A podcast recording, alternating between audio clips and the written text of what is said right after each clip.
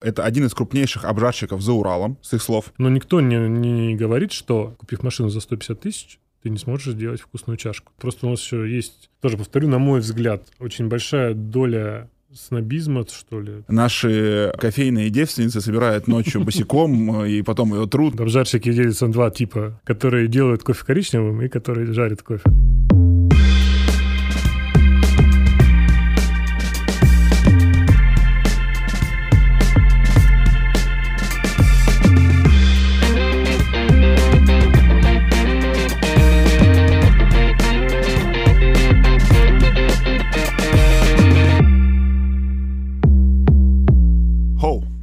Судя по всему, у нас за окном уже 2021 год. И этот подкаст выходит в 2021 году, хотя записан был он еще в 2020, солнечной и не такой холодной осенью, когда в России активно бушевал такой, как назовем его, коронакризис. Эту подводку мы пишем в декабре 2020 года. У нас будет обжарщик. Я об этой компании, честно могу сказать, ничего не знал. Есть такие компании, которые занимаются обжаркой зеленого спешлти кофе. Эта компания называется Коф. А директор этой компании зовут Максим. Максим — это исключительность порядочный и вежливый, аккуратный человек, которому мне и кажется должен быть тот, кто занимается обжаркой кофе. Мне кажется, Максим еще не пришел, а порядочность его зашла к нам в студию.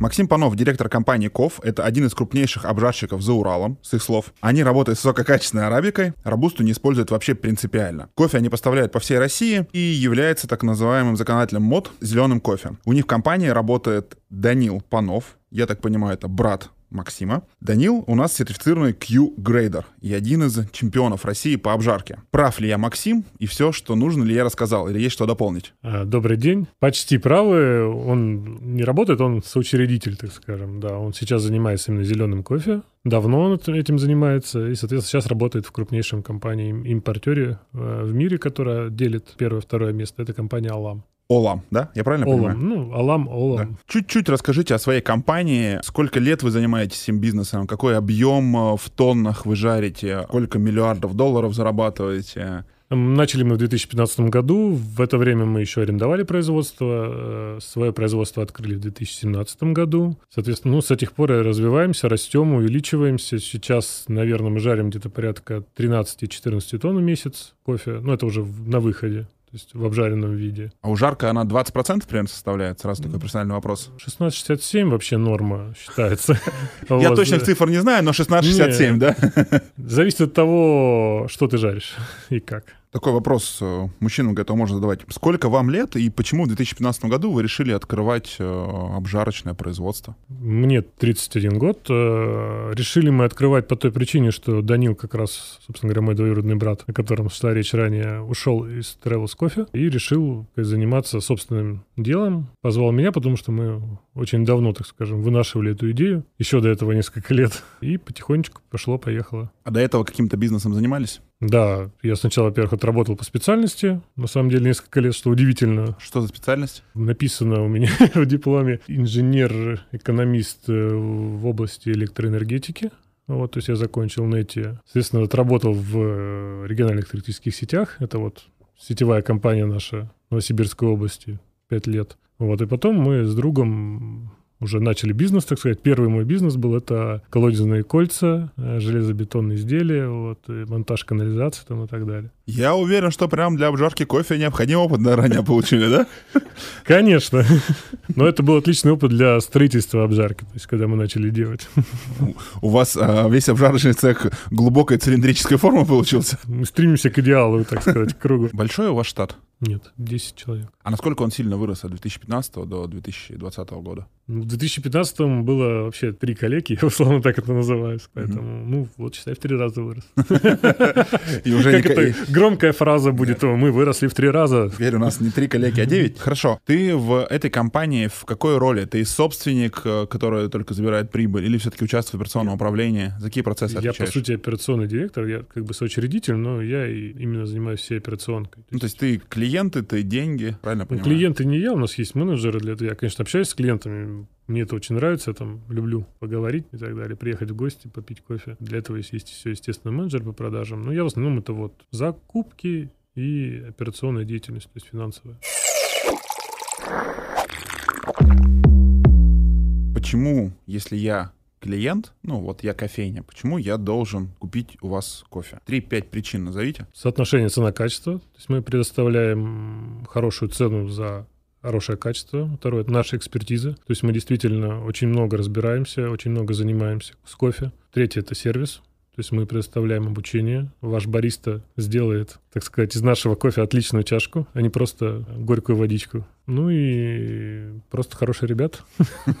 Хорошо. У вас основной продукт это кофе, или вы что-то еще на кофейном рынке делаете? Могу я вас купить какое-нибудь обучение или кофемашину у вас купить? Или вы только жарите кофе? Это очень узкий профиль. Мы официальные дилеры нового Симонелли. Это итальянский бренд, э, один из топовых, вот как Марзока. Они вот конкурируют между собой. У вас так в каждой презентации начинается. Что, кто у вас? Ну это как Марзока, только подешевле. Так вы всем говорите? Ну, ну не подешевле, они примерно одинаково стоят. Серьезно? Ну Марзока, да, это раньше было ну, единственный игрок на рынке крупный. Прошло очень много времени, уже прошло 30 лет с этого момента, там, как они заходили, и появились достойные представители, в том числе там американское оборудование есть, есть австралийское, есть вот тоже итальянский сегмент. Давай есть... немного поговорим про оборудование. Я специально тебя сюда вытягиваю, потому что я знал, что вы постав...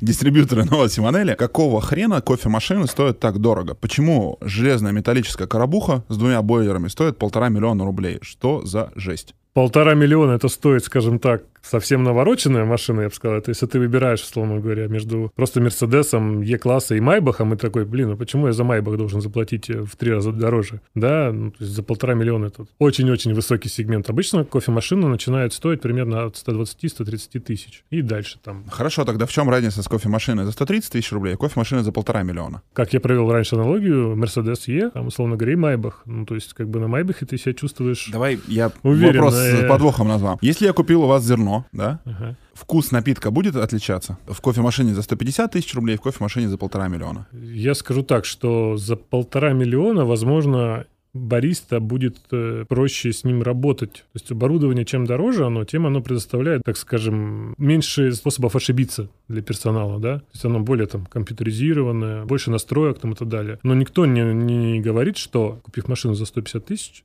ты не сможешь сделать вкусную чашку такую же, как за машиной полтора миллиона, сможешь. Просто для этого потребуется немножко больше усилий. То есть я правильно понимаю, что в, э, вот это все понты, что в кофейнях стоят э, дорогие кофемашины, они к чему? Или все-таки... Ну, это же деньги владельцев кофеина, они имеют право... Ну, вот у тебя есть, допустим, лишний миллион. Почему? Ну, хочется, чтобы тебе стояла красивая морзока со львами, там, вот как это. Вот. Пожалуйста, почему нет-то? Ну, то есть это твой выбор. Хорошо, топ-3 э, кофемашины. Вот что... Вот давай представим, что я хочу открывать кофейню, ну, достаточно небольшую там, и продавать, не знаю, там, 100-200 чашек кофе в день. Какую кофемашину ты порекомендуешь? Так, ну тут я сейчас не могу, как дилер Симонелли рекламировать другие. Да не, ну, я бы ну, взял, ну, давай так, исходя Симон... из бюджета, взял бы себе либо Марзоку подержанную, либо Симонелли. Потому что, что новая еще? Марзока это слишком дорого, на рынке бэушных машин очень много, и она тебе для старта вполне подойдет. И не будет ничем не хуже. Сколько чем... это денег? Я про денег сказал. Сколько надо денег, чтобы купить вот нормальную кофемашину? Ну, ну как я сказал, 150 тысяч рублей. То есть 150 я куплю бэушную или Марзоку? Нет, бэушную Симонелли. Марзака где-то бэушная будет 300 350 тысяч. Хорошо. Какие-то еще бренды, вот кроме них? Ну, это вот дорогие бренды тоже, как и Марзока, то есть Slayer, это американский бренд кофемашин. Они тоже очень красиво выглядят. Это очень важно для кофейни, на самом деле, как бы это ни было смешно. То есть гость заходит к тебе, он видит твою барную стойку, глаз у него тоже должен за что-то цепляться. То есть, как это вы как продавцы кофемашин всем объясняете. Я понял, понял уже. Да-да-да. Есть слэйеры, есть э, фаэмы, ну, это вот тоже итальянцы, слэйер американцы. Еще есть куча мелких брендов, тоже там Чимбали, еще что-то. Ну, это все, то есть я говорю, около итальянские там выросли там, да, и вот они пошли. Вопрос, вот смотри, есть такая компания Юлиус или Джулиус Мейнл, соответственно, в России, которая являлась таким, ну, мне так кажется, да, амбассадором кофе. Им как-то повезло, то есть или им повезло, или они так сделали, но в какой-то момент времени они начали давать в аренду кофемашины, вот эти одна-двухгруппные для мини мини-кофеен, которые в этот момент начали расти. И я помню, когда я открывал кофейни в 2011-2012 году, они достаточно активно с нами сотрудничали. Обучали нас, э, очень терпеливо объясняли, чем кофе из э, эспрессо отличается из кофе, которое заваривают в стаканчиках за 25 рублей из больших таких автоматов. Ну, достаточно терпеливые ребята. А вот что с ними сейчас? Игроки ли они на рынке? Куда они делись? Ушли ли они? Нет? Конечно, они игроки. Они дают, как раз вот ты правильно сказал, они зашли, исходя из того, что у них было бесплатное оборудование, бесплатное бесплатная посуда, только бери у нас кофе. То есть, да, кофе стоил, условно говоря, там две с лишним тысячи рублей, но ты мог стартануть как предприниматель, да, абсолютно верно, ты все получал, оставалось только продавать. Почему вы это, я к чему-то вопрос, почему вот вы, э, являясь и дистрибьютором кофемашин, и обжарщиком, не используете эту модель? Ну, я выскажу лично свое мнение, да, потом мы уже обсудим. То есть лично мое мнение такое, что любое арендное оборудование, оно, к сожалению, содержится и эксплуатируется хуже, чем свое оборудование. Ну, то есть это как машина там, да, условно говоря. Ты возьмешь там в каршеринге ее, ты будешь Ты что-то знаешь обо мне? Я брал в Москве машину в каршеринге. Не, ну в Москве, ладно, я имею в виду, что ты постоянно вот представляешь, что ты постоянно берешь каршеринг, да. Ну, как бы, ну, ты в ней ни порядок, ничего не содержишь. То есть у меня точно такое же мнение, что вот эти машины, да, это отдельный сегмент бизнеса, есть куча компаний, которые обладают огромным парком машин арендных. Вот, кофемашины дают вместе с зерном. Но как бы у нас концепция не такая. То есть мы лучше продадим нашему клиенту, обучим его, с хорошей скидкой продадим это оборудование, да, но у него там будет свое, он будет за ним к ним следить. На оборудовании, за, на, за которым следят, естественно, лучший продукт получается. Я видел очень много поверь мне, такого, что не, не хотелось бы видеть там, да, и не к столу разговор к нашему. Например, интрига. Нет, нет, нет, ну это же общепит. То есть как бы везде там, то есть там загаженные подберу Грустная корректное фраза, после которой не хочется есть. Да, корректное слово. Нет, загаженное оборудование, то есть оно грязное, там, не чищенное никогда там и так далее. Или бойлеры кофемашин, которые заросшие вот таким вот слоем, что там, ну, угу. вот эти макалины заросшие, да, что там ничего, ну, дырочка маленькая такая остается. Грустно на это смотреть.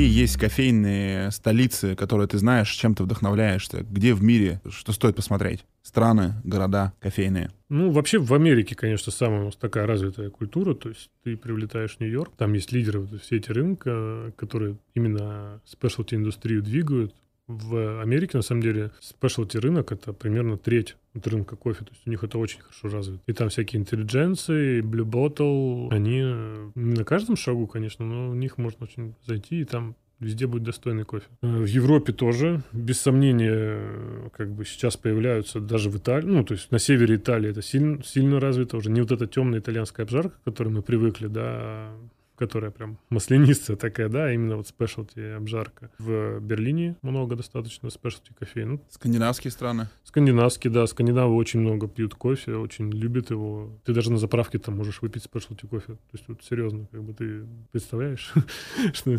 заехал на наш Газпром, а там тебе так фильтр черный кофе там. Слушай, ну вот смотри, Америка очень однозначно. То есть, во-первых, там Starbucks такой сильной обжаркой. Во-вторых, их это культура употреблять в придорожных кафе кофе капельное, да, соответственно, оно да. тоже у них так себе по качеству, то есть по вкусу, когда вот я был в американских заведениях, мне оно, по крайней мере, не очень нравилось, да. Я, к сожалению, в самих Штатах не был, но в, в заведениях, которые, как сказать, сетевые, штат, штатные, как бы, да, как их называют, да, вот это капельное кофе, но, мягко скажем, не очень, и с ребятами, с которыми общаюсь, они говорят, что в России в двух нишах сильно перегнала весь основной рынок основоположников. Это рынок, как ни странно, барберинга, то есть это рынок мужских стрижек, мы здесь типа в просто топе в мире. Мы быстро догнали и перегнали. И то же самое в рынке кофе, то есть у нас отношение к спешлти, к напиткам, то есть очень много в России крутых кофеин, ну, там, мирового уровня, то есть по вкусу, по продукту. Так ли это, или ты так не считаешь? Нет, я, конечно, так считаю, потому что я патриот. Я как бы считаю, что мы развиваемся, просто у нас еще есть, тоже повторю, на мой взгляд, очень большая доля снобизма, что ли. Когда тебе гость приходит, вот ты пришел просто в кофейню, и тебе бариста там начинает, ты хочешь свой латте выпить? Да, он такой, нет, не пей, вот возьми, выпей черный кофе или, или это, или фильтр, да, ты говоришь, да нет, сделай мне просто латте с корицей, мой любимый, там, или с лавандой. Он такой, нет, типа, ты не понимаешь. У нас, к сожалению, вот в этом небольшой перекос, да, у нас есть классное заведение, есть классный кофе, я повторяюсь это, то есть, как бы в России есть большой сегмент хорошего кофе. Но снобизм, вот этот вот бариста кофейный, то есть, который, ну, э, иногда портит все впечатление. Слишком гипертрофированно подходит, ну, да, наверное, ну, к образованию. Человек да? хочет латте, дай ему, пожалуйста, то, что он хочет он пришел к тебе в гости. Он послушает, конечно, твой рассказ о том, как девственницы собирали эту гейшу под луной, но попросит как бы два сахара, пожалуйста, добавь мне еще и коричка сверху посыпь. И он будет прав, потому что он пришел, он принес тебе деньги, он хочет получить то, что он хочет получить. Хорошо. Кого ты считаешь кофейными лидерами в России среди кофеен? Кто эти люди, кто двигает культуру, за кем стоит следить? Именно кофейни, да? Ну, давай так, кофейный, вот все, что относится к кофейному бизнесу, да, вот кто делает такую просветительскую функцию или, может быть, про вкус говорит много. Ну, наверное, скорее всего, это кофейня, потому что они ближе всего к потребителю. Но, может быть, есть какие-то другие бренды. Мне очень нравится компания Tasty Кофе, то есть у них, ну, очень понятный интернет-магазин, они ведут блог, ведут Инстаграм, рассказывают людям, у них очень понятный кофе, доступный ценник. Вот я считаю, что они очень много этим делают для именно для нас, как для рынка. То есть, что люди покупают не завозной итальянский кофе, свежеобжаренный в России. Причем то, то, что ребята находятся в Ижевске, как бы это не центр мира, там, да, я ничего против не Ижевска, да, там, ну, то есть они не из Москвы, там, это, но вот из Ижевска несут эту просветительскую функцию, я хорошо вообще не общаюсь с их директором, то есть, как бы, ну, примерно понимаю, какой у них объем, там, как они развиваются, то есть они по всей России продают, и продают с каждым годом все больше и больше, и продают хороший кофе, вот, и при этом, как бы, учат людей, хоть и дистанционно, да, то есть благодаря своему блогу, Инстаграму, но учат их правильно заваривать вот, в том числе. А в Питер какая-то, Москва, там нет никого интересного? Есть. Почему? Я, вы спросили, кто по моему мнению? Я просто уточняю. Ага. Есть, конечно, есть, э, на самом деле, сети кофейные, вот если говорить про Москву, Double B в свое время сделал очень много для развития specialty. У меня ощущение, что Double B ввела в аббревиатуру вот эти рафы, потому что первый раф, который я попробовал, лавандовый, я как сейчас помню, я попробовал в Double B и подумал, офигеть. И ну, просто до этого я всегда пил капучино с сиропчиком, с ореховым, да, вот это был какой-то такой тренд, причем побольше сиропчика. А вот в Double B мне сказали, вы знаете, вот у нас есть лавандовый раф, и как бы типа лаванду чуть ли не какие-то там наши кофейные девственницы собирают ночью босиком, и потом ее трут, и типа невероятный такой крафтовый напиток. И когда я попробовал этот лавандовый раф, я подумал, боже мой, как бы, да, неужели вот это сладкое нечто, напиточек, он такой клевый, да? И после этого, мне кажется, вот они вот на это ввели большой тренд. Я попробовал первый раз в Екатеринбурге, когда их при открытии было кофейня Даблби. И после этого в Екатеринбурге как будто, ну, поля лаванды везде посеяли, потому что каждая вторая кофейня начала это добавлять. Ну, и как бы все скатилось к тому, что там был, у всех в основном был потом лавандовый сиропчик. Ну, вот я думаю, что вот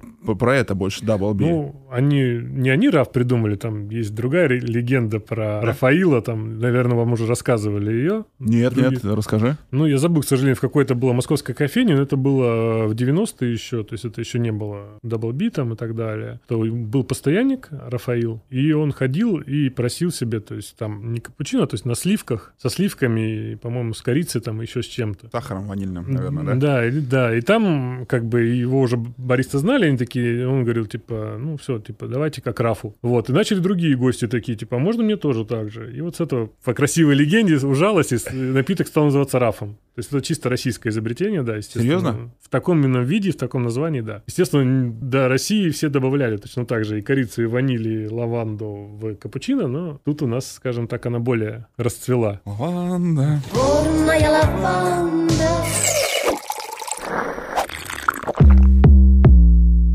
Что такое процесс обжарки кофе? Я, если правильно понимаю, это когда зеленый кофе засыпается в большую печку, которая называется роустер, и на выходе получается разный по цвету кофе. Белый, светлый, черный, который отличаться будет вкусом. Это так упрощенно? Упрощенно, да. У американцев есть шутка. Обжарщики делятся на два типа, которые делают кофе коричневым и которые жарят кофе. Соответственно, как бы процесс э, со стороны выглядит очень легко. Засыпал, высыпал, пожалуйста, получил получил, по факту требует э, навыков, умений, знаний, так сказать, применения, что сделать вкусную чашку, сделать вкусную обжарку достаточно трудный процесс, который не сразу получается. Вы говорите, что вы спешлти. Что за зверь такой спешлти кофе и для чего он, чем отличается от любого другого кофе? Это международное понятие, то есть есть такая организация Coffee Quality Institute, то есть Институт качества кофе, который вот это понятие, которое позволило систематизировать, то есть что мы относим к спешлти, что мы относим не спешлти. По-английски это clean, sweet, no defects, то есть чистый, сладкий, без дефектов, расшифровывается. Сладкий? Да, то есть сладкий. Сейчас я все расскажу. А, соответственно, когда-то в 70-х, по-моему, годах или 80-х возникла потребность, то есть как бы честная цена за кофе, да, то есть как платить сколько платить за этот кофе, сколько за этот. Соответственно, ввели классификацию вот эту и придумали систему оценки. То есть она называется Q-грейдинг, ну, то есть это эти люди Q-грейдеры специальные, то есть они это оценивают, то есть кофейные сомелье их часто называют, по сути. Вот, у них есть э, специальный лист оценочный, там много параметров, Соответственно, эти параметры все там оцениваются по баллам. Вот, и шкала стабальная. Соответственно, спешлти — это все, что свыше 80 баллов. То есть это примерно, ну, если я сейчас помню, это примерно 2-3% кофе, который производится в мире. Точные цифры не буду вас обманывать, ну, примерно вот так вот. Вот, соответственно, как бы люди эти пробуют этот кофе, у них есть, так скажем, вот эта лицензия, которая позволяет говорить спешлти это или не спешлти. Ну, не спешлти, это коммерческий кофе. Этого кофе большинство, естественно, мы как бы с вами его тоже так же употребляем. Он используется и в промышленности медицинской, там, кофеин из него вырабатывается, и в растворимку он идет, и так далее. А спешлти — это вот отдельный маленький сегмент, который мы представляем в основном в кофейнях. Ну, то есть для потребителя он представляется в кофейнях. Чем арабика отличается от робуста? Ну, если коротко говорить, э, содержанием кофеина и вкусовыми качествами. То есть э, в робусте кофеина больше, так как робуста растет э, низко. Кофейной ягоде приходится накапливать в себе больше кофеина, так как это яд, да, чтобы защититься от жучков, зверушек там и так далее, чтобы ее не ели. Соответственно, арабика, она высокогорный кофе, растет в основном на высоте более 800-900 метров. Соответственно, там меньше вот этой, так сказать, врагов природных кофейных, да, и, соответственно, содержание кофеина в ягоде меньше. Вот, поэтому робуста имеет характерный там горький древесный вкус. Арабика, она как бы имеет больше вкусовых профилей, больше разнообразия. А как вы выбираете зерно вот это спешлти? То есть вот мне до сих пор непонятно. Вот вы обжарщики, я хочу вас покупать вроде как кофейня, стабильный вкус. Собственно, вкус-то нестабилен, каждый год вырастает новое зерно, новая норма осадков и так далее. Как вы к этому подходите, как вы определяете? Тут работа как раз компании Алам, то есть они делают воспроизводимый зеленый кофе. Ну, если так просто рассказывать бленд, делается. То есть вот возьмем, допустим, Колумбию. Да, у них есть э, вся инфраструктура в Колумбии, то есть станции обработки предэкспортной, лаборатории, склады промежуточного хранения там и так далее. Соответственно, вот они производят кофе. Вот у нас есть, есть в линейке, да, Колумбия Дулима. Он от год от года одинаковый. То есть это сделано в первую очередь было для американского рынка, как раз то, что ты сказал, да, запрос, что мы не хотим, вот нас не волнует, что там с дождями в Колумбии, да, условно говоря, в Бразилии, мы хотим пить свою чашку, чтобы она была одинаковой. Соответственно, они это сделали. То есть берется кофе, он привозится на завод. Соответственно, там есть э, условная девушка Q-грейдер, которая все это капит. Капинг — это вот процесс как раз дегустации. И она определяет по вкусовому профилю, так, вот это пойдет туда, а это туда не пойдет. Соответственно, как бы они берут, выбирают это, смешивают, получается постоянный вкус. Смешивают зерна. Зеленое зерно именно уже. А девушка, получается, перед тем, как э, покапить, она же его обжаривает сама. Да, на сэмпл ростере, на маленьком таком э, ростере любимом, то есть он буквально на 100 грамм загрузки. То есть она пожарила образец, попробовала, определила, подходит ли он по уровню качества и по вкусовым характеристикам. Соответственно, если он подходит, он идет в этот бленд. Если не подходит, он идет в другой бленд. Ну, то есть Starbucks куда-нибудь, например. Ну, то есть э, это не спешлти кофе, допустим, да, там какая-то ну, невысококачественная Колумбия, да, не вопрос, он пойдет либо в растворимку, либо продавцам там и так далее, то есть большим категориям. Вот, соответственно, как бы мы нашу линейку строим на том, что как раз в линейке у нас именно такой кофе от компании Алам. То есть у нас есть Бразилия, есть Колумбия воспроизводимая, есть Гватемала, есть Эфиопия. Вам, как владельцу кофейни, мы именно их и предлагаем. То есть мы говорим, что вот смотрите, это то, что у вас будет стабильно от дня к дню, от месяца к месяцу, от года к году. Так, собственно говоря, работает Академия кофе в Новосибирске. У них есть Колумбия Переконга. Это специально для них э, разработанный бленд. В свое время был в 2017 году, когда мы с ними начали работать. Вот, и он воспроизводится уже четвертый год. Круто. Слушай, вот вопрос такой тривиальный. Сколько стоит килограммчик хорошего кофе? Ну или должен стоить? Вот как ты считаешь? В рублях для кофейни? Может быть, вилка цен каких-то? Вилку цен я скажу. То есть, на мой взгляд, справедливая цена, вот не при текущем курсе доллара, да, то есть э, до, до роста, скажем так. Сейчас он как бы у нас скачет вот так вот, как конь. При курсе, там, условно говоря, который был там в начале года, да, то есть справедливая цена, вот она, на мой взгляд, от 700 до 1000 рублей. Ну, то есть до 1200. В зависимости от того, что ты хочешь. Это уже я за тысячу рублей получу хороший бленд спешлти кофе, да. правильно понимаю? Да в кофейне. И, на мой взгляд, спешлти столько и должен стоить. То есть, как бы он не должен стоить космических денег, потому что если вы хотите приучить своих гостей к вкусу, да, ну, вы же спешлти кофейня, вы, типа, рассказываете им, какой кофе должен быть, вот смотрите, вот там во вкусе персик, вот там то-то, третье, пятое, десятое, да, то есть он не должен быть дорогим, иначе гость у вас, как бы, ну, не сможет себе его позволить. Либо вы будете работать в минус. Хорошо, а откуда тогда история про то, что килограмм как раз спешлти кофе должен стоить там, ну, э, в долларах это там, начиная от 50, я где-то такое читал. Это чье мнение такое? Нет, это у вас какие-то истории э, странные, да, то есть... Во бы, всем мире так же, я правильно понимаю? Во всем мире еще дешевле. У нас как бы кофе еще НДС облагается, вот, угу. зеленый возимый, потому что он 20% дороже, чем, в, допустим, в Америке. Угу. Да, то есть как бы кофе, да, вот он такой, то есть, э, да, это рыночный продукт, единственное, что кофе это как нефть, да, то есть он зависит от биржи. Вот, что там, когда, условно говоря, не урожай в странах происхождения, кофе растет в цене, когда наоборот сверху урожай, он падает, вот как было в прошлом году. Соответственно, как бы один и тот же кофе, единственное, что у тебя он может стоить, допустим, 5 долларов, на следующий год случился не урожай в той же самой Колумбии, он у тебя будет стоить 6,5. Но это не из-за того, что он другой. Это, ты говоришь 5 и 6 я, долларов? Это, это я пример тебе привел. это такие, скажем так, с потолка цифры. Хорошо. Это не про какой-то конкретный кофе, просто. Хорошо. Кто отвечает за вкус кофе, чтобы кофе получился вкусным? Давай попытаемся сейчас представить. Вот смотри, есть зерно, есть обжарка этого зерна, есть бариста, есть вода и есть кофемашина. Попробуй ранжировать от более важного к менее важному, что повлияет на вкус напитка. Ну, смотри, начнем с того, что если в кофе изначально этого нету, то есть ну, не заложено теруаром, то есть место произрастания, ну, разновидностью, генетикой, теруаром, то ты из него, словно говоря, ничего не, не добьешься, да. Потом как бы это первое. То есть у тебя должно быть база, из чего ты берешь вкус. Второе – это обжарка. То есть если обжарщик сделал свое дело хорошо, он раскрыл вкус кофе, соответственно, дальше уже Третья ступень — это вода и руки бариста. То есть, как бы, потому что вода очень важна. То есть, если ты будешь заваривать кофе, допустим, с суперминерализованной водой, там, оно забьет весь вкус. То есть, ну, то есть, эта минеральность, она у тебя все остальное. Какая минерализация должна быть у воды для вкусной заварки? Вообще от 70 до 120 ppm считается стандартом. ppm — это миллиграммы на литр со взвешенной ppm, соли. Да, тут стоит у меня бутылочка воды, по-моему, здесь она пишется, да, в грамм, граммах на литрах, либо там грамм на дециметр кубический. Кофейные, в кофейне обычно воду настраивают с помощью фильтров, ну, от 70 до 120. Ну, то есть где-то примерно 100-120 это будет практически везде, где в, нормальной, в нормальном заведении.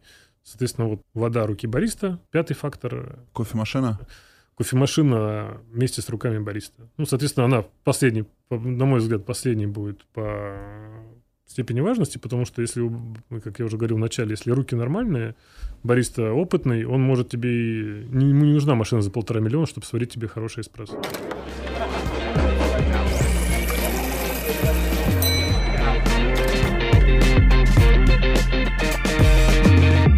Если я хочу открыть свою обжарку, вот я захочу, как ты считаешь, есть ли место мне на рынке, и что бы я сейчас должен был делать, чтобы это место на рынке занять? Наверное, место есть всегда, потому что если ты умеешь продавать свой продукт, ну, то есть делать хорошо и продавать его, подчеркиваю, ну, два, два фактора. Другое дело, что у нас сейчас в России очень низкий уровень производственной культуры, вот таких вот маленьких обжарок. Ну, конечно, и в США есть такие, допустим, да, знаешь, там, local roast в гараже, там, дяденька такой бородатенький, которому 50 лет, жарит там для своего райончика, делает это реально хорошо, но он как бы вот в гараже у себя там это делает. У нас же такие ребята вот берут, открываются там тоже в гараже, там, да, говорят, там, санпином и не пахнет, да, и при этом пытаются говорить, что мы супер обжарщики на всю Россию продаем, там, и так далее. Ну, то есть разный немножко формат, скажем так, подход. А сколько а так, денег да, нужно, чтобы открыть обжарку? Нужно много, вот. Э, ну, сколько? Скажем так, ростер, допустим, вот у нас российские ростеры, если я правильно помню, вот Тробрат, так,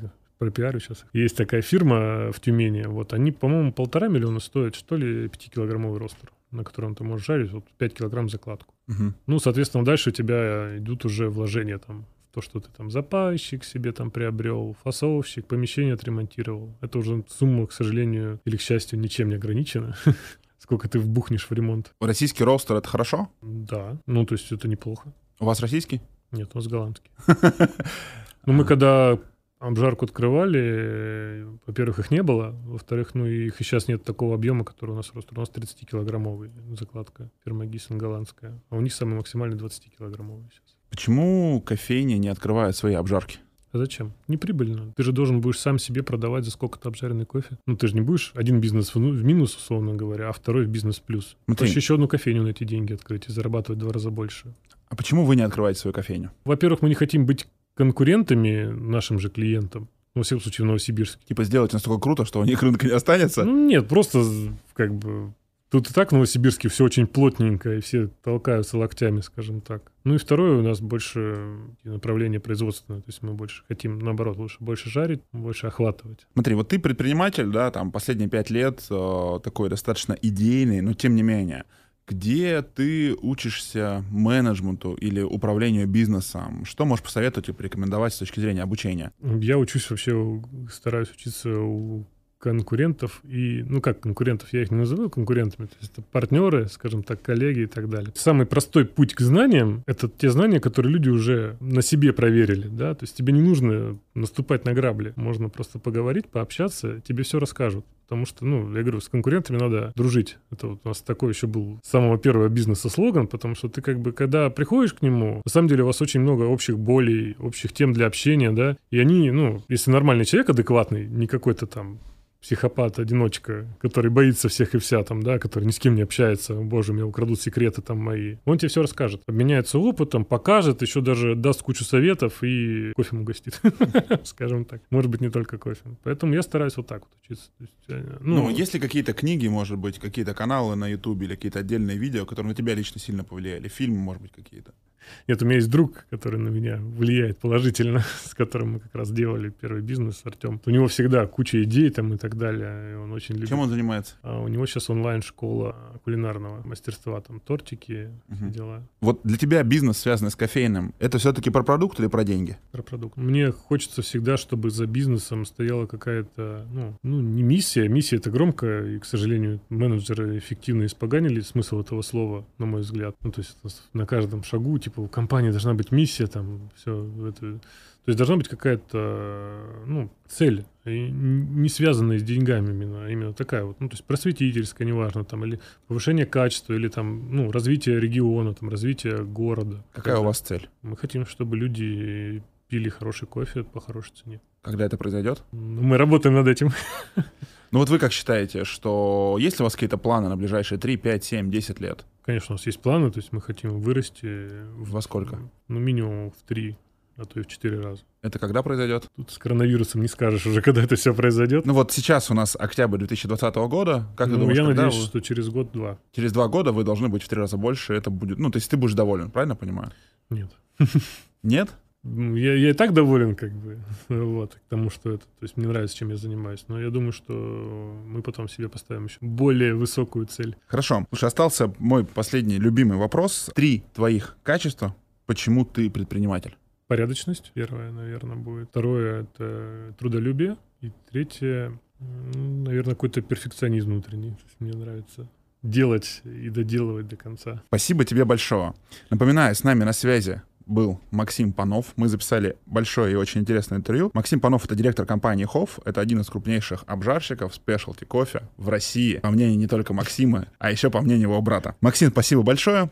С вами спасибо. был Александр Долгов. Мы говорим о рынке кофе России.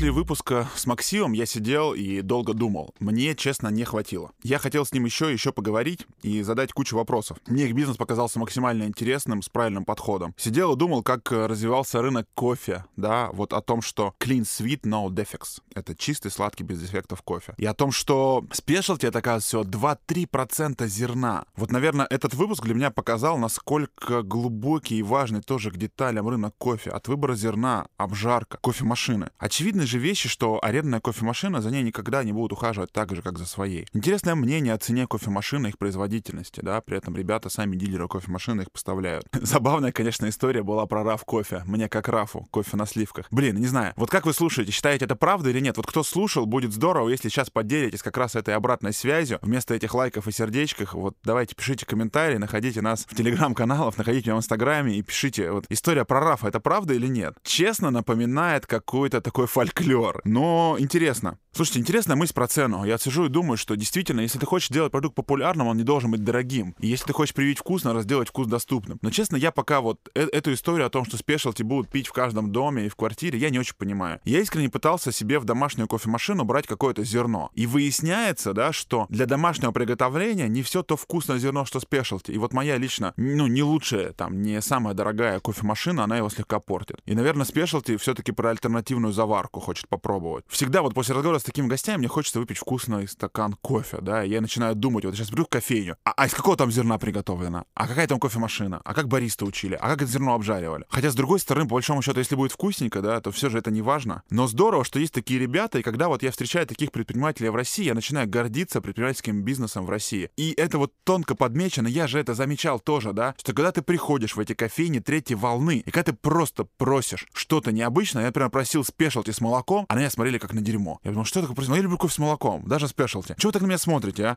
Ну что началось-то? И вот этот снобизм в российском сервисе в спешлти кофейнях, типа, я разбираюсь. А я это видел в других рынках. Я напомню, я владелец барбершопов и парикмахерских. У нас же было то же самое, когда вот ты приходишь на барберскую э, вот какую-то конвенцию, я не знаю, как назвать, какое-то собрание, э, и, и там говорят игроки рынка, и все такие максимальные снобисты. Они говорят, вот вы знаете, мы владельцы барбершопов, мы такие сики, никто не понимает, что такое фейт. Да мужику пофигу. Он говорит, сбоку покороче, сверху подлиннее, и все. А мы ему начинаем объяснять, что ты мужик, ты не разбираешься в мужских стрижках. И у человека вместо того ощущения, что его классно обслужили, ощущение, капец, я днище. А если в сервис привозишь твою машину в какой-то, да, пафосный, тебе говорят, ты что, не понимаешь, что это? Я вот когда прихожу в такие заведения, я себя чувствую женщиной в автосервисе, да, когда я говорю, в смысле ты не знала, где у тебя бензобак и карбюратор? Ты чё? Ты кто? Хотя, наверное, карбюратор вряд ли, машина там уже инжекторная, и... хотя я сам не знаю, что такое карбюратор. Куда я лезу? Ладно, слушайте, но вот спасибо для тех, кто дослушал. И сейчас бы я хотел с вами поговорить, наверное, о том, а какую сделать следующую серию. Я для себя отметил, что хочу разобраться не менее чем в трех больших бизнес-проектах. Прежде чем пойму, игрок ли я рынка подкастов или не игрок. Все-таки true это бизнес-стори или не true. Трем мы о чем-то или не трем. Поэтому вместо лайков и сердечек кидайте свои комментарии, пишите, в чем бы хотелось разобраться. Интересно ли вам мое мнение о бизнесе? Интересно ли я как интервьюер? Вот сейчас на единички не надо ставить. Давайте разбираться. С вами